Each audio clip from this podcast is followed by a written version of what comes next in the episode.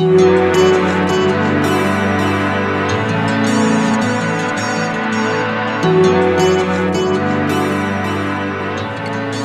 everybody. I'm Scott, Hello, I'm Julie, and this is a Good Story is Hard to Find podcast. where two Catholic friends talk about the books and movies they love and the traces of the one reality that lie below the surface. Yeah. And hey, I did this portrait of you, and I'm, I'm going to send it on Oh. down to Dallas, and uh, I hope you like it. Did you invest it with so much of your artistic ability that it's almost lifelike? oh no, you should want it to be shown because it's your finest work. Yes, indeed. I feel like it's going to show my inner secrets, so no, I'm going to hide it.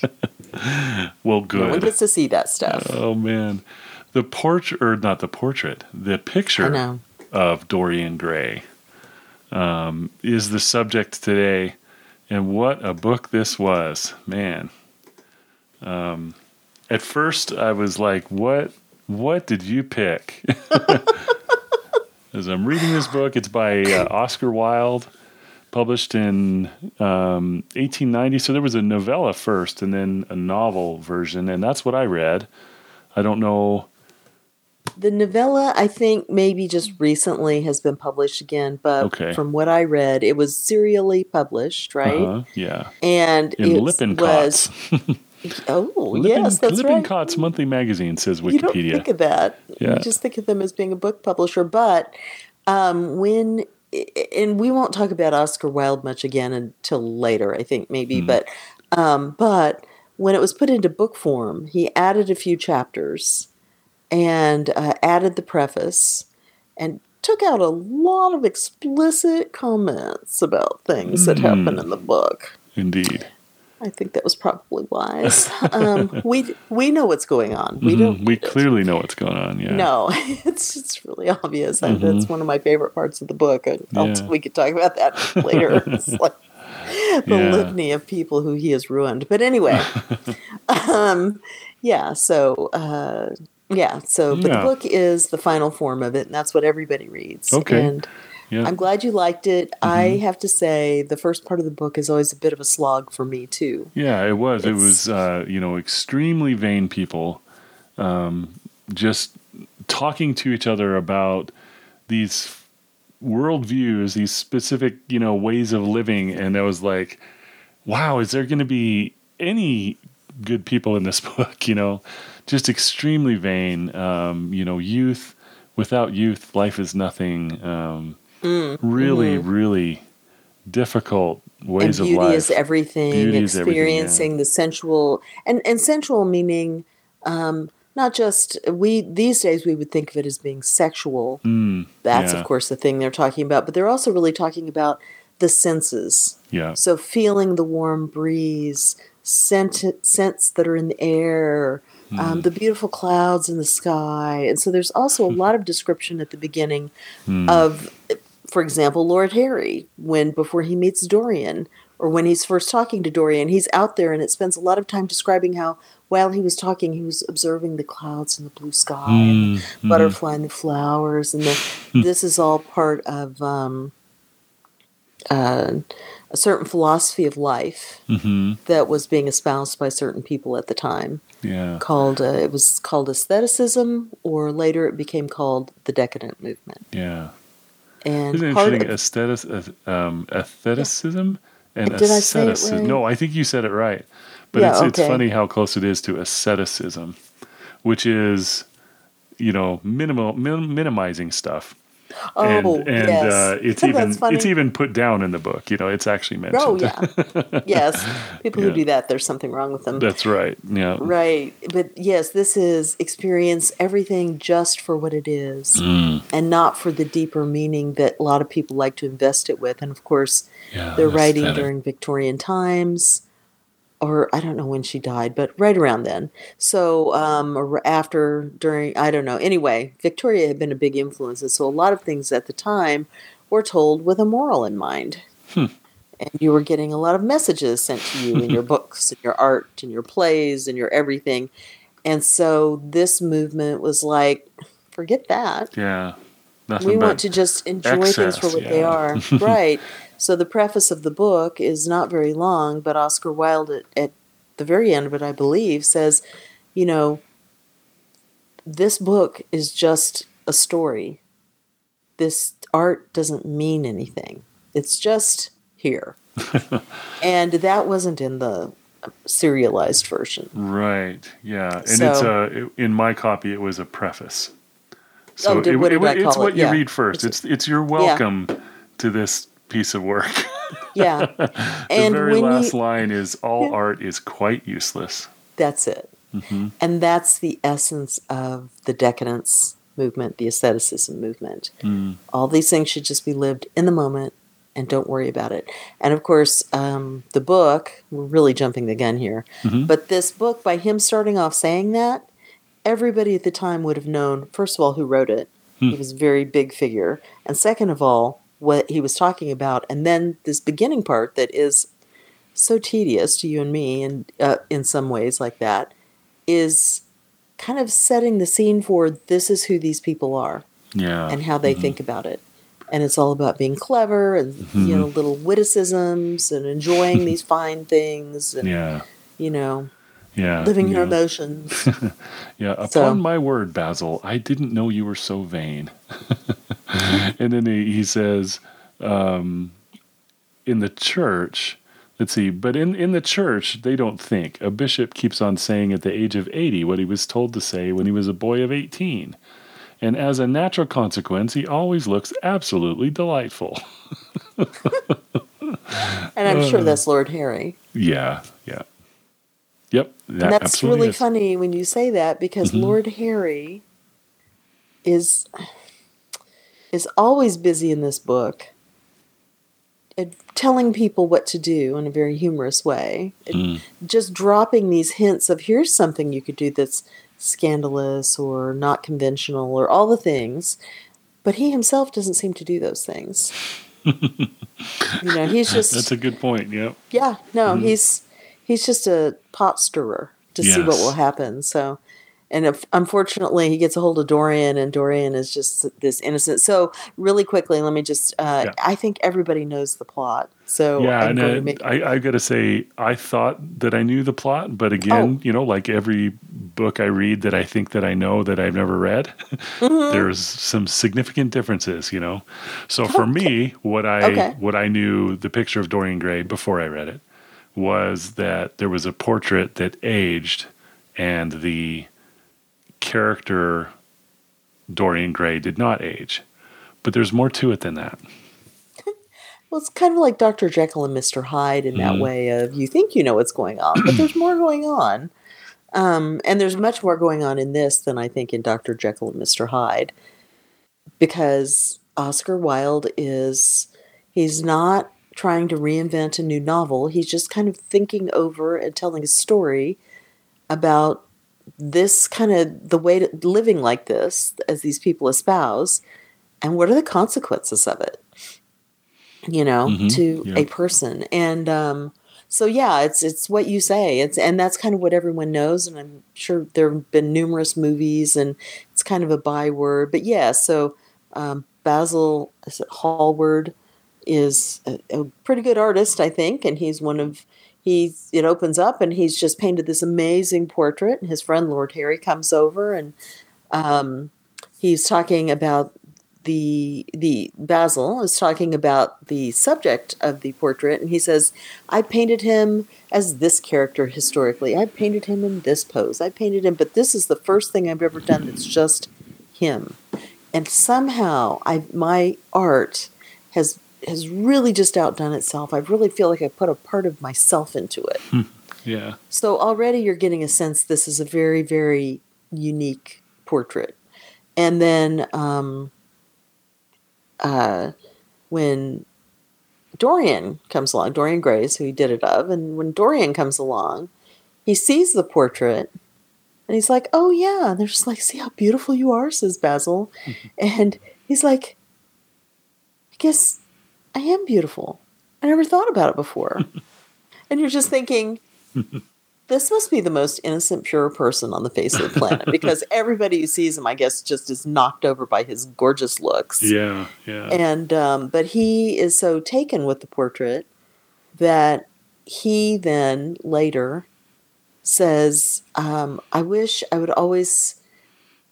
I, I wish I could always look like this. Yeah. I don't want to think about getting old. Right. He rather than be amazed and happy at his beauty, it's like he's confronted with his beauty and then is suddenly afraid of losing it.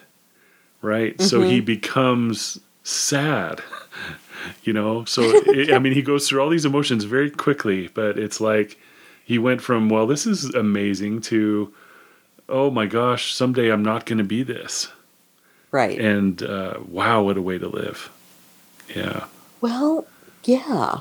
Yeah. It, it's it's And that way never- with possessions of all kinds, right? You know, beauty or money or whatever. I mean, it's like when Mm-hmm. you have it, you're just afraid to lose it.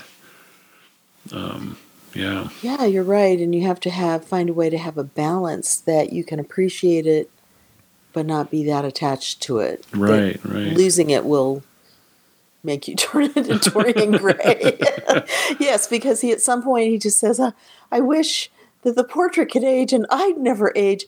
And of Mhm. course, there's no devil or anything around, but it's as if maybe Basil had a little magic and Dorian Yeah. had a little magic, and suddenly that's Some- the way it's going to be. He doesn't realize something, it yeah. yet. Yeah, but that's so that's the essence of why the bit of the story that we all know is that the portrait will age and he will not. Mhm. And um, but more than that, it it shows, and I think most people know this too. It shows the state of his soul. It reflects Yes. Yeah. who he really is. That's the part that I didn't know. right. And so I hope I haven't spoiled that for anyone. It's it's No. Evident fairly soon, I think. I, Uh, I, I feel like we're well.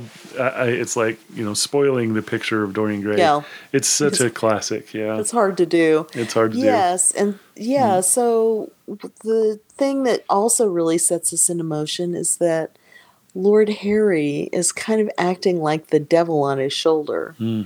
And he's so interested in Dorian and the fact that he seems to be so untouched by the things around him that Lord Harry will bring things up and Dorian will go, What an interesting idea. and then he'll just absorb it and it'll kind of change how he thinks about everything. Yeah, it's So Lord almost like he's just in complete control. You know. Oh, Lord Harry, yeah. Yeah, yeah. He's got fact- the Kavorka, right? I mean, What's he's that? Uh, well, it's from Seinfeld. Kavorka? It's uh, it's Oh. just the yeah, but he he he can control. It's like you know, super uh, charismatic or whatever. Um, but he's just everybody's puppets. Yes. Yeah. Let's see. There was a part that. Okay, so.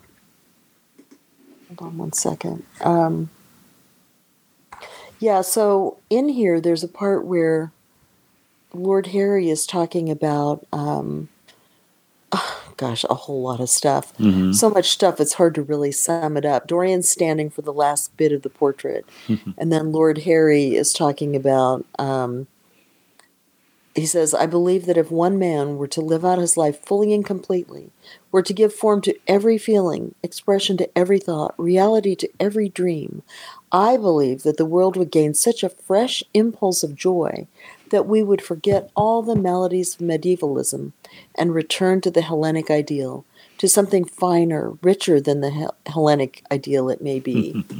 but the bravest man among us is afraid of himself. So he goes on talking like this, on and on and on. And Wow. um, Mhm. uh, he kind of ends up this long speech with You, Mr. Gray, you yourself, with your rose red youth and your rose white boyhood, you have had passions that have made you afraid, thoughts that have filled you with terror, daydreams and sleeping dreams whose mere memory might stain your cheek with shame. Stop, faltered Dorian Gray. Stop, you bewilder me. I don't know what to say. There is some answer to you, but I cannot find it. Don't speak. Let me think. Or rather, let me try not to think. For nearly ten minutes he stood there motionless, with parted lips and eyes strangely bright. He was dimly conscious that entirely fresh influences were at work within him, yet they seemed to him to have come really from himself. The few words that Basil's friend had said to him, words spoken by chance, no doubt, and with wilful paradox in them, had touched some secret chord that had never been touched before, but that he felt was now vibrating and throbbing to curious pulses. So then he goes on thinking about it. And it says, with his subtle smile, Lord Harry Henry. I keep saying Lord Harry. it's Lord Henry. My apologies, everyone. Well, I, I Lord think Henry. they, I think they call him Harry sometimes.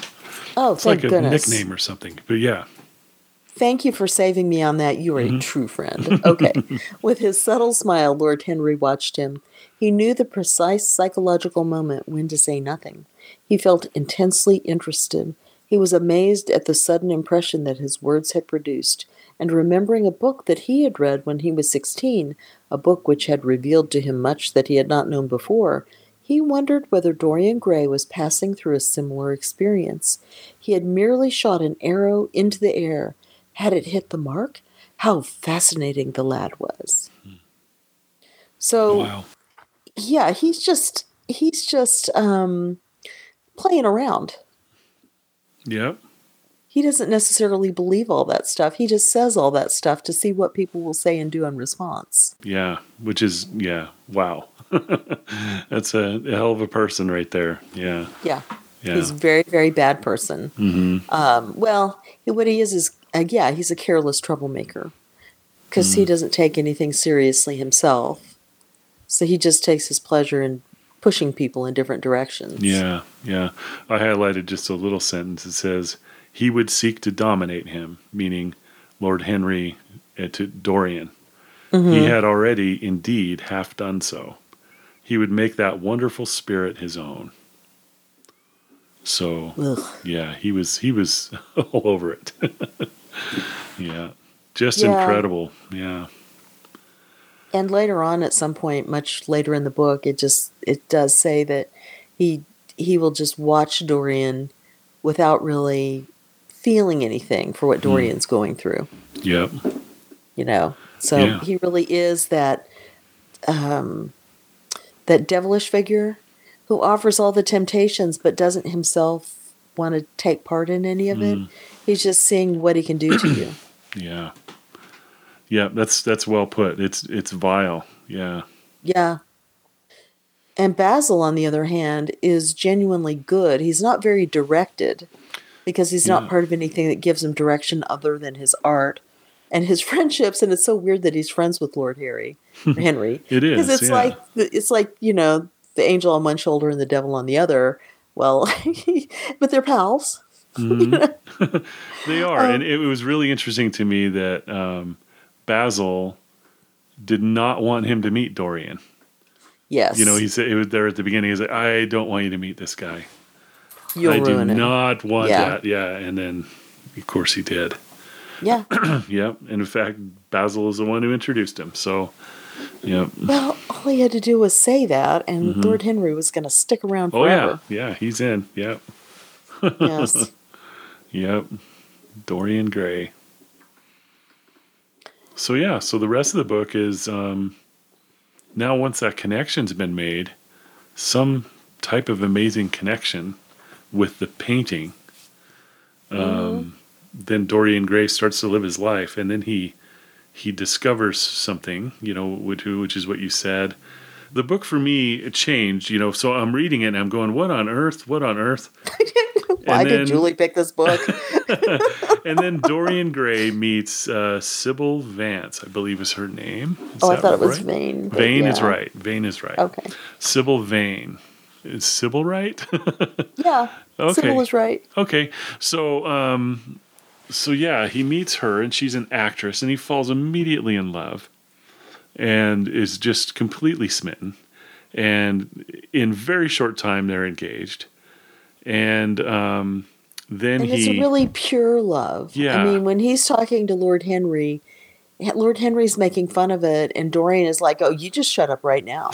you can't talk about our love that way. Our love is real. She is a goddess. it is the most When you amazing thing ever. yeah. yeah. when you see her acting in this, it's a it's a low class Shakespearean theater, and everybody in it's awful, but she is astounding. Yes. Yeah. And she is absolutely amazing. and um, then he goes to a show that she was putting on. She she has a terrible day, but on purpose. so she she she acts, and everybody's like, "Wow, she can't act at all." Is this is who Well- you fell in love with? You know, and all this stuff. Yeah, and it's really not even a terrible day. What it is is that what you realize she's an actress, but she actually wasn't really a great actress in the way that Dorian thought because she's now in love with him and she believes he's in love with her. So she now knows she, later on he's like, "You were terrible." And she's like, "Well, before all the Shakespeare was so real." all mm-hmm. the love or the, any emotions that were expressed in you know the play i really felt them they were there so she was responding to what she was feeling in the play. Well and then she says but now i know what true love is. I could see all that stuff was false. Right, right. so see she was going through saying the lines but she didn't believe it anymore. So what you find out is she wasn't a good actress. It's she herself who is just being herself. Mm, and Dorian then is like, well, that's it. We're through. yeah. It's like, it's just like, in, in the most horrible way. oh, Unbelievable. yes. Yeah. yeah, unbelievable. He dumps her like crazy. I mean, Yeah. it's Just, drops her like a hot potato, man. Holy smokes! Yeah, Yeah. holy smokes! And no real explanation other than, you know, you're not the actress I thought you were. Forget it. We're done. Yep. And she is sobbing, and the poor girl. And so, um, and then later, the next day, he finds out she's committed suicide. And oh, it just sounded like the worst way drinking this, Mm, like, uh, something they use in the theater. So maybe paint or yeah. just something awful that would poison her in a horrible way. And just, ugh. But the thing that's interesting about it so Sybil is an actress, and Dorian falls in love with who she's pretending to be. But Mhm. he's the one who's actually pretending, isn't he? Yeah. Oh, definitely. The whole book, he's later, after Mhm. this, he's the actor. yes. And so um, people are, are falling in love with who he's pretending to be, even though underneath he's very different. hmm So it's kind of this parallel between um, the two people. People think he's good because of his looks and because he pretends to be. Right. But but he's but they don't love him because that's when Basil comes back and I'm skipping ahead a little bit. Basil comes back at one point and says, "Dorian, what is this everybody saying about you? Fathers won't leave their daughters alone with you." And then there's all these young men and there's this string of young men where he's like, "This guy killed himself. This guy went crazy. This person is a now drug addict. This person is," and you're just that's when you're like, "Oh, I know some of the stuff that got taken out of the book. I know why they're all acting like this." hmm but um so yeah and it's funny because he's doing he's better at acting than she was he was genuine while they were dating you know when he thought she was a good actress but he's a better actor than she ever was Hmm. because even though people know who he is they ignore it because of his good looks and his, his, the way he can pretend to be who he is But you're right. They're both putting on masks. You know. yes Um, so he fell in love with something that wasn't right or wasn't true, and Yeah. then he's becoming untrue the rest of the book. right But but another interesting thing is he he decided that he was in love with her and was going to go back and get her back yes before he found out that she killed herself. And that's an Yes. interesting point too. But right, but right after the the great dumping, yes go ahead um, Yes, he went home and his picture had altered, and this it was really cool. Um, so it says finally he came back, went over to the picture and examined it. In the dim arrested light that struggled through the cream-colored silk blinds, the face appeared to him to be a little changed. The expression looked different. One would have said that there was a touch of cruelty in the mouth. It was certainly strange. And this is when, you know, he concludes rather quickly that, oh, this is showing me my sin. And he actually concludes that right here. He's like, oh, okay. Um, but it is amazing. but but then from there he he starts to uh, be different. You know, it's almost as if um, he believes that he's immune to sin um, because the picture is taking it all on, and then there's like this whole montage that lasts for pages and pages of him doing this incredibly crazy stuff, you know, amazing decadent stuff, right? Right. For pages and pages while he grows, and I think that the, we he the story's picked up again. He's like 38 years old, Yeah. something like that. But Yeah. it's so well done. I mean, I, I was really captured. Now it was like I'm reading it. I'm just like, wow, this is. I mean, this this the, his writing is just amazing. Constantly doing a sentence that you're like, oh, I got to highlight that one.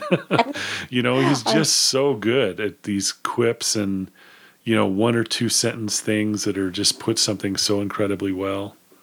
I have so many markers in my book Yeah. for the same reason. Me too. hmm Yeah. lots of highlights and then this picture just just the descriptions of that picture it's just um just amazing you know it says you know yet it was watching him. He's talking about the picture with its beautiful marred face and its cruel smile. So already it's marred even though it's tiny mm-hmm. tiny difference but he's seeing it as this marred thing now. It's like it's not even beautiful anymore with just a little slight change you know?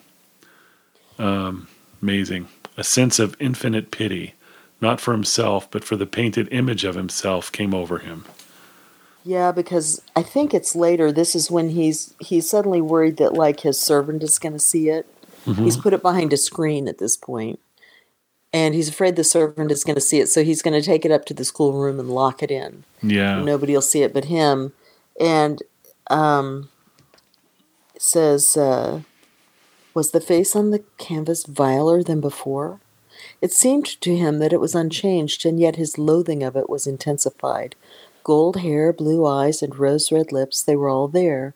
It was simply the expression that had altered. That was horrible in its cruelty, in its cruelty, compared to what he saw in it of censure or rebuke. How shallow Basil's reproaches about Sybil Vane had been! How shallow, and of what little account! His own soul was looking out at him from the canvas and calling him to judgment. A look of pain came across him, and he flung the rich pall over the picture. yeah, and Yeah. he um, is.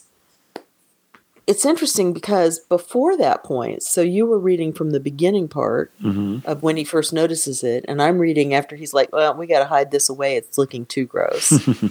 um, Yeah. he has been doing all these things and watching the picture and his relationship with the picture is interesting because I was just struck when you said he came home and went and looked at the picture. And I was like, oh, right, I forgot. hmm Here's this fantastic looking picture of me. I'm going to go look at it some more just because I look Oh, yeah. wonderful here. And I'm just like, oh, man. But then he sees that it's a little, you know, looking not so great. But he's enjoying at one point doing all these things and then coming back and gloating over the And picture watching it. Yeah. Yeah.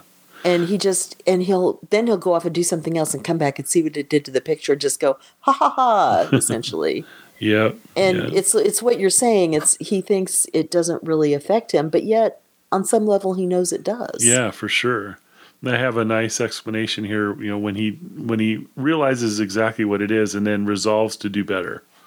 Okay. Um, so he says, um, "It had altered already and would alter more. Its gold would wither into gray. Its red and white roses would die. For every sin that he committed, a stain would fleck and wreck its fairness. But he would not sin." The picture, changed or unchanged, would be to him the visible emblem of conscience. He would resist temptation. He would not see Lord Henry any more, would not, at any rate, listen to those subtle, poisonous theories that in Basil Hallward's garden had first stirred within him the passion for impossible things. He would go back to Sybil Vane, make her amends, marry her, try to love her again. Yes, it was his duty to do so. And, um, you know, but this is right, right before he knew that she had killed killed herself. Yeah. And then after feel like that, that event, off into things. decadence he went. yeah Yep. it's like well Too bad. And he felt nothing really when she died, I think. No, it was odd, you know? Yeah. So his love really had been genuine but so shallow. Mhm. And uh, I guess that's why, because you felt like when he was doing that, the picture should have changed back some. He had these noble feelings, hmm but it didn't. Yeah, it didn't. And that happens toward the end of the book, too, where he's been dallying with some village girl who really loves him. And then he says, You know what? I am not going to be that person. I'm going to change and become good. Hmm. And so he he breaks it off.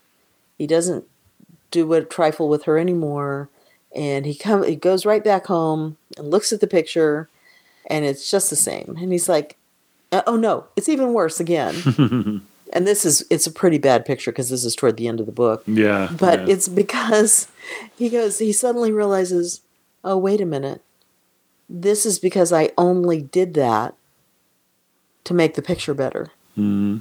I didn't do it because I really cared about her or the fact that she needed this. I did it to make myself feel better. Yeah. And he's like, damn it. yeah. And I'm just looking at this and I'm thinking, this is such a perfect example of examination of conscience. Mm. Yeah.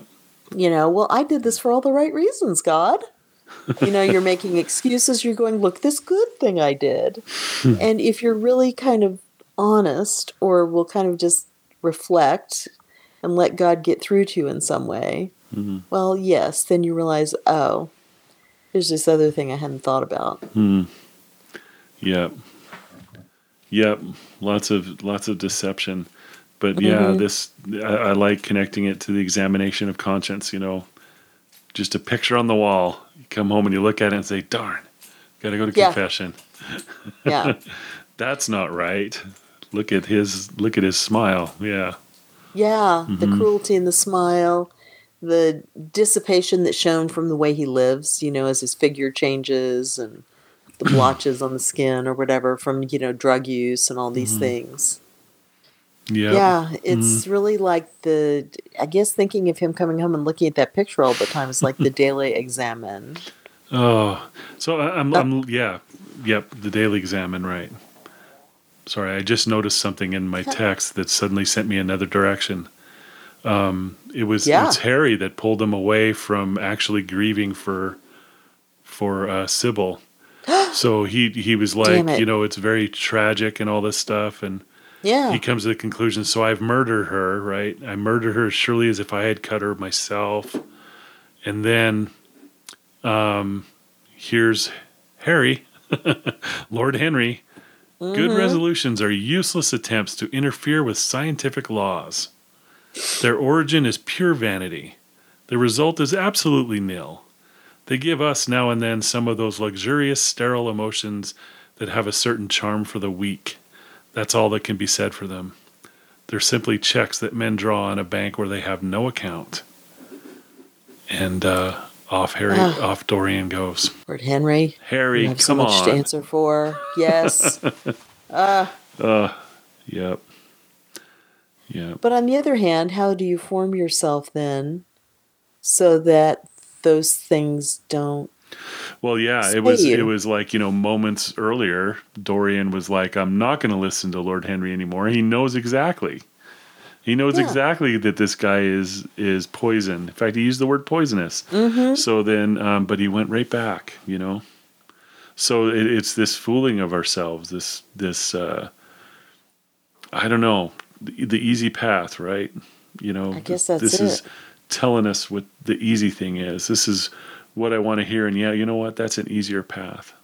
It's it's like um, you know people that keep telling us Christians that you know what we do is for comfort and it's easier, but but we know that what we have is the cross. You know, yeah. we've got to carry that thing, and um, but it, it's sinful for him to be listening to to Lord Henry in the first place because he knows he knows he shouldn't be. Yeah, he doesn't have the resolve, the backbone, so to speak, to Mm-hmm. so, do it. Right. So he goes from, you know, oh, what am I going to do? You know, she died, and and I loved her once, is what he said. He didn't say, I, I love her now, right? He says, I love her once. It feels like a long time ago, but it was yesterday, you know. Right. And um, it's just like, man, you know, just flying through this stuff. And then as it goes, of course, we see that for one thing, Lord Henry's always around with the perfect little horrible thing to push him in another direction, but he grows to love evil. Hmm. You know, Yeah. and what he loves, of course, as we mentioned before, is he loves looking at the effects on the portrait, but he's untouched. Hmm. But that's the thing where it comes back to it doesn't matter that he looks so good, which is a tendency that we all have now too. Is somebody looks attractive, you want to believe them. Hmm. And you think they're they're good, they're better Yeah. than somebody who's not as attractive. Absolutely. Yep. Yeah, it's just a natural human tendency. And so he's taking advantage of that, but still, here's all the things that people are saying that have seen his actions. Hmm. You know, they won't leave their daughters with him. All these young men have had their lives ruined. and so uh. Basil, poor Basil, oh, what an end. oh, Yeah, Basil. Wow. Yeah, you know, and Basil does seem like a pretty good person. Um, yeah. yeah. He And gets then- to him too late is the problem. Right, he's, right. He's absorbed in his art. He's not around the way everybody else is all the time. hmm And then, and has he been abroad maybe? And then he comes back and hears all this stuff and is like, oh my gosh, I've got to talk to you about it. Mm-hmm. Yeah, it's it's really cool how this book turns into this. Um, would you call it gothic? Oh, yeah. Yeah, so it's it's a gothic Victorian horror. It's a gothic. gothic Yeah. horror novel. Yeah, and Yeah. it turns very much into that. And uh, really you know, you're reading in, you know, and it's just like wow. There's yeah, Dorian just turns into this horrible person, and um, you know, just out there doing his thing, doing his thing, and then you know starts doing the ultimate things, you know, like murder and um, just amazing. Um, but it was so well done, so well done. I just flew through it after after that. It's like, Oh, what's going to happen now? What are you doing, man? yeah, And I'd forgotten a lot of this stuff. Like, you know, when Mm-hmm. I, I remember the thing about James, is it James Vane, the brother, yes, um, who comes back and is. Is I thought that was so clever of Dorian when James Vane is like, "You killed my sister," you know. She committed suicide, but you killed her, and he's like, "Well, look at my face. You say that happened 18 years ago. I could have done it." And he's like, "Oh gosh, that's right." yeah, that Until- was that was so good. yeah, Yeah, how could I possibly be that? I'm I'm 18 years old for heaven's sakes. yeah, or whatever age he looked. You know, right. that was it was really yeah, that was perfect. And um, yeah, Until he runs into that woman thought who he finally Dorian was going to have ruined. a consequence. Finally, Yeah, yeah. and he's like, "Oh, really? Okay." and then he starts catching up with him again. yep. He's like, I don't know how this is true, but it's true. Yeah. Yeah, Oh. it, doesn't matter how it happened. And then the whole thing of, um, you know, Dorian, uh, not Dorian, sorry, Basil really is trying to um, get, he never gives up on Dorian. hmm He You know, never even does. After Yeah. he's, yeah, even after he's seen the picture and he understands what it means, and he's like, "My God, if it is true," he exclaimed, and then he's looking at the portrait, and this is what you've done with your life. Why, you must be worse even than those who talk against you fancy you to be. He held the light up again to the canvas and examined it. The surface seemed to be quite undisturbed, and as he had left it, it was from within apparently that the foulness and horror had come. Through some strange quickening of inner life, the leprosies of sin were slowly eating the thing away. The rotting of a corpse in a watery grave was not so fearful. Hmm. And then he says, Good God, Dorian, what a lesson! What an awful lesson! There was no answer, but he could hear the young man sobbing at the window. Pray, Dorian, pray, he murmured.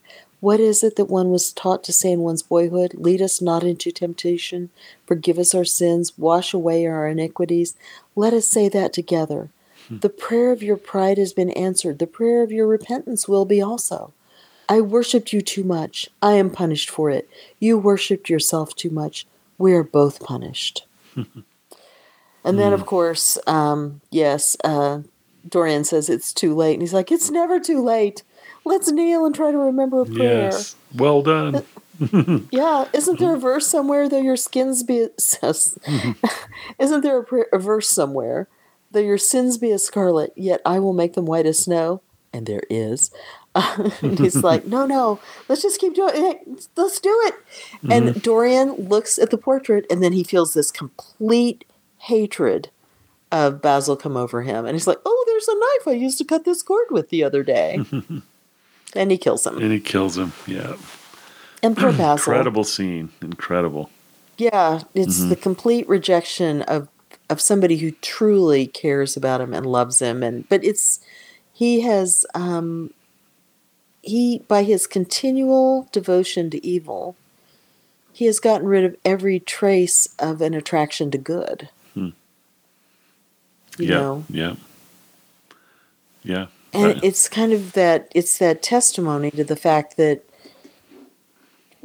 we become what we practice right you try to Yeah. practice the virtues you might not get it all the way there but little by little you get a little stronger in them you get a little better you can try to be even better still but you know you just let yourself go give into temptation and that's the easy path mhm. and it's almost impossible to say no to the smallest thing after a while Yeah, because it seems so.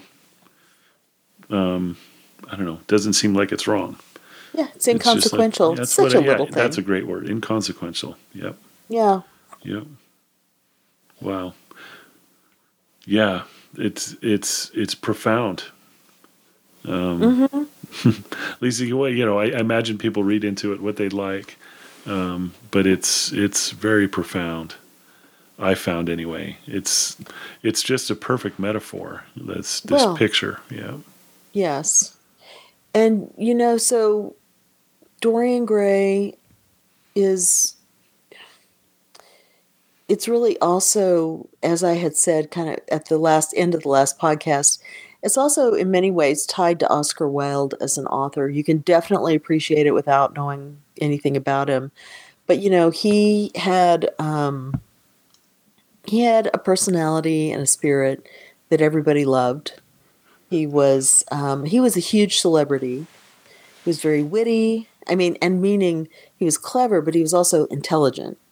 He was a glittering conversationalist. He was, had a flamboyant dressing style. He would go. I think he went on a big speaking tour in America, and people just flocked to see him. He was so clever and fun, and um, he was part of the aesthetic or aestheticism and slash decadent movement, as we said, which was art for art's sake and no inner meaning. And eventually it turned into like almost like you would think of performance artists these days. People just embraced excess and artificiality. And because there, I was listening to an In Our Time on the Decadent movement. I don't know if you had a chance to do that or Yeah. not, but yeah. yeah, Very so they were talking. Yeah, they were talking about one person who they were describing how he dressed, and they went, and his hair was tinged green. And I went, I thought people only did that now. yeah. yeah. Made their hair really weird colors. So I was like, wow, they were really out there. So um, then when you think about it, his life had all these elements, and he clearly was struggling with, when you read about his life, he was struggling with homosexuality, with his real attraction to the Catholic Church. I mean, he was baptized when he was young. I was reading hmm. this when he was a baby. His mother didn't really practice it, but she had him and his siblings baptized. Hmm. But at the end of his life, he was trying to enter the Catholic Church, and everybody's like, "Oh no, I don't think you're right for us," you know. and so Yeah. he, yeah, he, I would say he probably at that point suffered a bap or went through a baptism of desire, which is mm-hmm. God will take that into account. Yes. you know, Right. because just because no human would give it to you doesn't mean God won't give it to you. But he had a deathbed rebaptism, and the priest wouldn't give him the Eucharist, but he took him through confession. He said he wasn't really conscious, but he could see he was kind of responding. So he said, I could tell he could hear me, and he was attentive inwardly and everything. So it was all very sad. All the things he went through in his life after um, he mistakenly thought that he could bring a criminal libel suit against the father, who was a very wealthy lord of his of Oscar Wilde's lover. Mm. And unfortunately, a lot of the witnesses kind of gave testimony that went, it probably wasn't libel, it probably was fairly accurate, Mm-hmm. or they were influenced or whatever. And so that got dropped. And then the Lord went, Really? Because you've corrupted my son. I am suing you for this because you can go to jail for this, pal. And Hmm. he did. Wow. Yeah. Yeah. And then everybody was rejecting him in many ways. So Hmm. he he was really conflicted. Yeah. know? Yeah. How long? I mean, so he was in jail for a few years, I think. Is that right? Yeah. and let then me just did he do things see. after that? I wonder. Yeah, let me And this was before that, right? Yeah, let Uh-huh. me look real quick. I meant to have that Wikipedia page up and I didn't. Or I can open it as well. Like right Ugh, there. You. I can open it. hmm Let's see here. So he wrote. You said he wrote this in 1890. 1890. Yeah. Okay, so he died in. Well, let's see. This says that he was in jail for gross indecency with men. Gosh, he had to go through two more trials for that. He was convicted to two years hard labor, which was the maximum penalty. Hmm. So from 1895 to 1897. Okay. During his last year in prison, he wrote De Profundis, published posthumously in 1905. And let's see, once he got out of jail, oh, and that is a letter that discusses his spiritual journey through his trials, Hmm. forming a dark counterpoint to his earlier philosophy of pleasure. Though I would say, um, yes, he was living the philosophy of pleasure, but in this book, he clearly shows he knows there's something at the bottom of it that's Yeah. not quite right. Interesting. Yeah, so it says so- says here in on Wikipedia, um, by the 25th of November, November 1900, Wilde had developed meningitis, then called cerebral meningitis. Robbie Ross arrived on 29 November, sent for a priest, and Wilde was conditionally baptized into the Catholic Church by Father Cuthbert Dunn. And it says a passionist priest from Dublin. I don't know what a passionist is. It says they're officially named the Congregation of the Passion of Jesus Christ. They're a clerical religious congregation of pontifical right for men, which means nothing to me, Mhm. um, but devoted to the Passion of Jesus Christ. So Hmm. Okay. I, we'd have to look into that Yeah. further. But Fascinating anyway. though. Yeah. Yeah, Mm-hmm. and um, yeah, and so the priest wrote down about it, and that's the stuff I was kind of talking about Yeah. just a second Yeah. ago. Is all that? That's but, great, Um, yeah. Very, very, Let's very see. interesting. Um, yeah, so Dorian Gray was written in 1890, like 10 years before, well, five years before he started being on a trial and stuff. Yeah, and so the funny thing about it really is that he, as I said, he's living this lifestyle, but he wrote this book, hmm and this book has the end or the uh, preface of art is just art, doesn't mean anything. This book is just written to be this book, you know, kind of thing. But by the end, that's clearly not true. Yeah, clearly He's not. making a point about the damage this this kind of living and thinking and seeking out anything without consequence of, you know, is it good or evil? Does it hurt other people? How's it hurting me? hmm Um, and the danger of what you read, that little yellow book that Lord Henry gives him. yes, right. He has done up in a, a buys all these copies and has them done up in different covers to, for his different moods. right. It's Yeah. just it sounds like it's just foul. Oh, the importance just- of what you let in, right? Right. Yeah. That's exactly right. And so, and parts of parts of I don't know if it was this book. I think it was parts of the serialized thing were used in some of these trials. But of course, he was making other points also. hmm Um, but I don't know how it was used, of course, because I haven't Yeah. read that.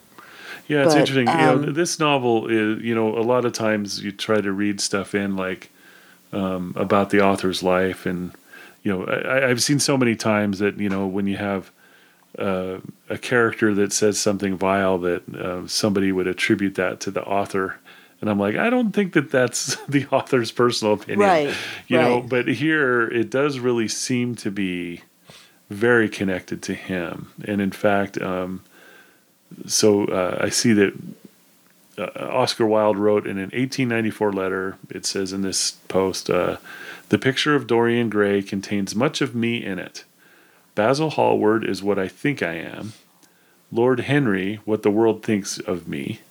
Uh, And Dorian is what I would like to be in other ages, perhaps. Make of Yeah. that what you think. I don't know. yeah. Dorian at what stage of life?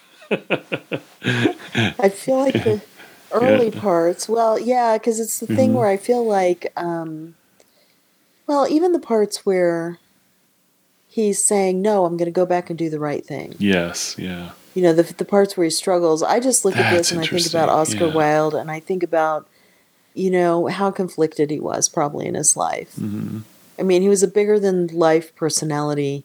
Obviously, enjoyed a lot, but he had to struggle with all this stuff hmm especially since he was attached to his faith in whatever way. Um, yeah, yeah. So it makes me just, I feel sorry for him. I feel like he was a crazy mixed up kid, you know?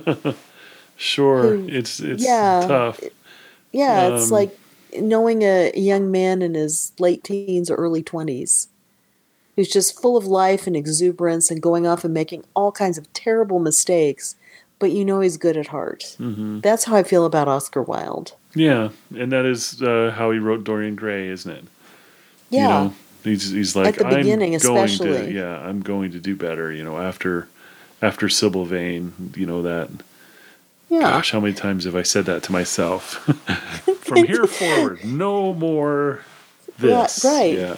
Exactly. And it's just like no. and I'll, yeah. and I'll do it this time. Yeah. And you manage to not do it three times, and then there's that fourth time, and then you're just like, okay, well, I didn't do it three times. That's, That's right. something. Going for four next That time. should be a win. yeah, I call that a exactly. win. Yeah. Well, uh, the funny thing too is I was realizing. So the book says, "Don't give art. Art has no meaning. It just should be beautiful. This Mhm. art is just beautiful." But Basil and Dorian give that painting too much meaning. Yeah, they do. And so the painting reflects his soul because of that. And so, therefore, giving art too much meaning is very dangerous. So, in that sense, this is also about how the preface is right. The story proves the preface wrong, but it also proves the preface right. Oh man. do you know what I'm saying? I do know what you're saying. I don't know if I'm right. Maybe I'm mixed up. know. You could tell me. Yeah. No, I mean there's something to that. And then you know how the book ends, you know, with the with the Oh. knife knife to the picture. He did not think that through. Yeah, and he ended up killing himself, you know, so that it really was connected to him. And the picture Yeah. re- restored itself to all its youth and beauty. It says, "Yeah, And he's lying on the floor. Mm. They didn't even recognize him except by the rings on his hands. because he was how he should have looked, but with a knife through his heart. yeah, wow, Now we're talking. Huh? Huh? yeah, yeah." Its mere memory had marred many moments of joy. It had been like conscience to him. Yes, it had been conscience. He would destroy it. You know, doesn't want that conscience. Yeah. Hmm. He is still busy denying any culpability, hmm Yeah. and he'll just ignore it. Now, why he thought that meant that he was going to be fine afterward, I don't know, but he wasn't thinking. He wasn't just- thinking yeah. straight. I just love Oscar Wilde's writing. You know, he, he Mhm. looked round and saw the knife that had stabbed Basil Hallward. The knife that had stabbed. It wasn't him who stabbed. It was Oh, the yeah. knife, right? Whoa, and then it good one. says he had cleaned it many times till there was no stain left upon it. I mean, the sense means so Yeah. much. And then it was bright and glistened. As it had killed the painter, so it would kill the painter's work. And all that it meant. Wow, it's just great. Yep. And in that sense, Dorian is like that knife, right? It's been cleaned many Ooh, times. Yeah. So you, there's no stain on it. hmm The stain's all on the picture. Right. That's right. I love that. Yep. Well done. Yeah. Yeah, and if I continue on there, it says uh, it would kill the past, and when that was dead, he would be free. It would kill this monstrous soul life, and without its hideous warnings, he would be at peace. He seized the thing and stabbed the picture with it. So, yeah, he's going about it wrong, right? Yeah. You know, he's he can be forgiven, um, but what he's trying to do is he's going about it wrong. He's got the wrong goal. He's got the wrong goal. Yep. It's not that I'll take responsibility for what I've done and be sorry for it, as Basil counseled him. hmm It is, I'll destroy it. And then no one will know. It'll Yeah. be fine. Right, which is doing it for the wrong reason, which he had done earlier, right? Yeah, and exactly. it showed in the picture. Yeah, exactly. yeah, gosh, brilliant, Oh, man. so Yeah. good. It's just Yeah. really, really good. Well, I figured we, you know, it's going to be Halloween this month in Yeah. October, and I, uh, I couldn't believe we hadn't read this because Yeah. this is one of the last of these classic uh, scary tales. Yes. So, Yep, and I'm very, very happy to have read it. So Oh, yet I'm so another one. glad. Yep. yep. I've, I've begun to, you know, long ago I trust Julie 100%. So Oh my gosh. He's like, I'm just going to keep going through this, and then suddenly, boom, it is awesome. oh, Yeah. you foolish fool! But thank you. I mean, thank you. That's very kind. It just you just gave me license to visit all kinds of terrible books on you. But okay. Well, I'm very excited. Yeah, very excited. Oh goodness. I love it. Yeah. Wow. Yeah. I know. I feel like we've kind of jumped around, but you Mm-hmm. know, um, it's funny because there aren't that many big plot points. Yeah. Jeez. We've hit most of them. Well, there the, aren't the that whole many. thing is what's in between. You know, it's it, there's just Right. We could talk about. I mean, I saw podcasts that were like Dorian Gray in 10 one hour episodes, which is like longer than the book is if it was an audiobook. So Yeah. it was like, um, there's just a lot here. There's a lot of philosophy here. Um, just a lot to think about. We've barely touched it. Oh yeah, this Yeah. Mm-hmm. this is a cursory look, but we're hitting the big points. You we know? are. We're we're hitting the story part of it. You know the, Yeah. and it is a really, like you said, gothic horror novel, and uh, it's great. is. It's really good. It is wonderful, but there is a lot to think about, and that makes it also eminently rereadable. yes, I would say so. Yeah, I mean, even I've now, read it just just flipping through the Kindle as we were talking, I'm just seeing all kinds of things, and you're like, wow, yeah, it's it's definitely going to be reread.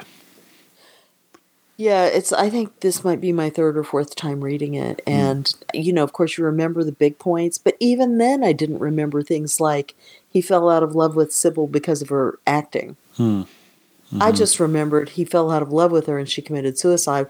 I didn't remember why, and that was one of the key points of what was going on. Yeah, You know, because yeah. there aren't that many also main characters. There are a lot of extra people, like, you know, so and so, she's giving a dinner party. And so they're all going to talk about these things.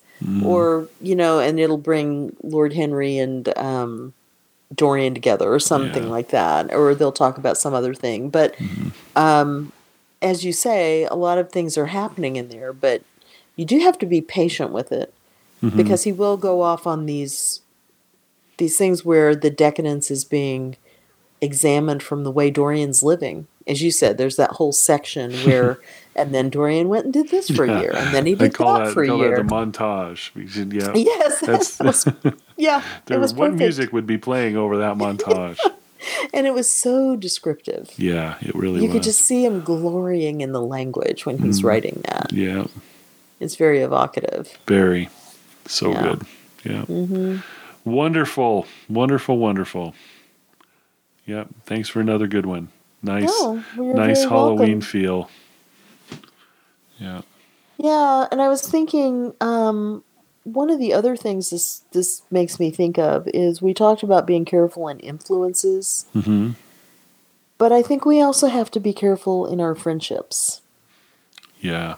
That's really important, isn't it? Yeah, we all have people.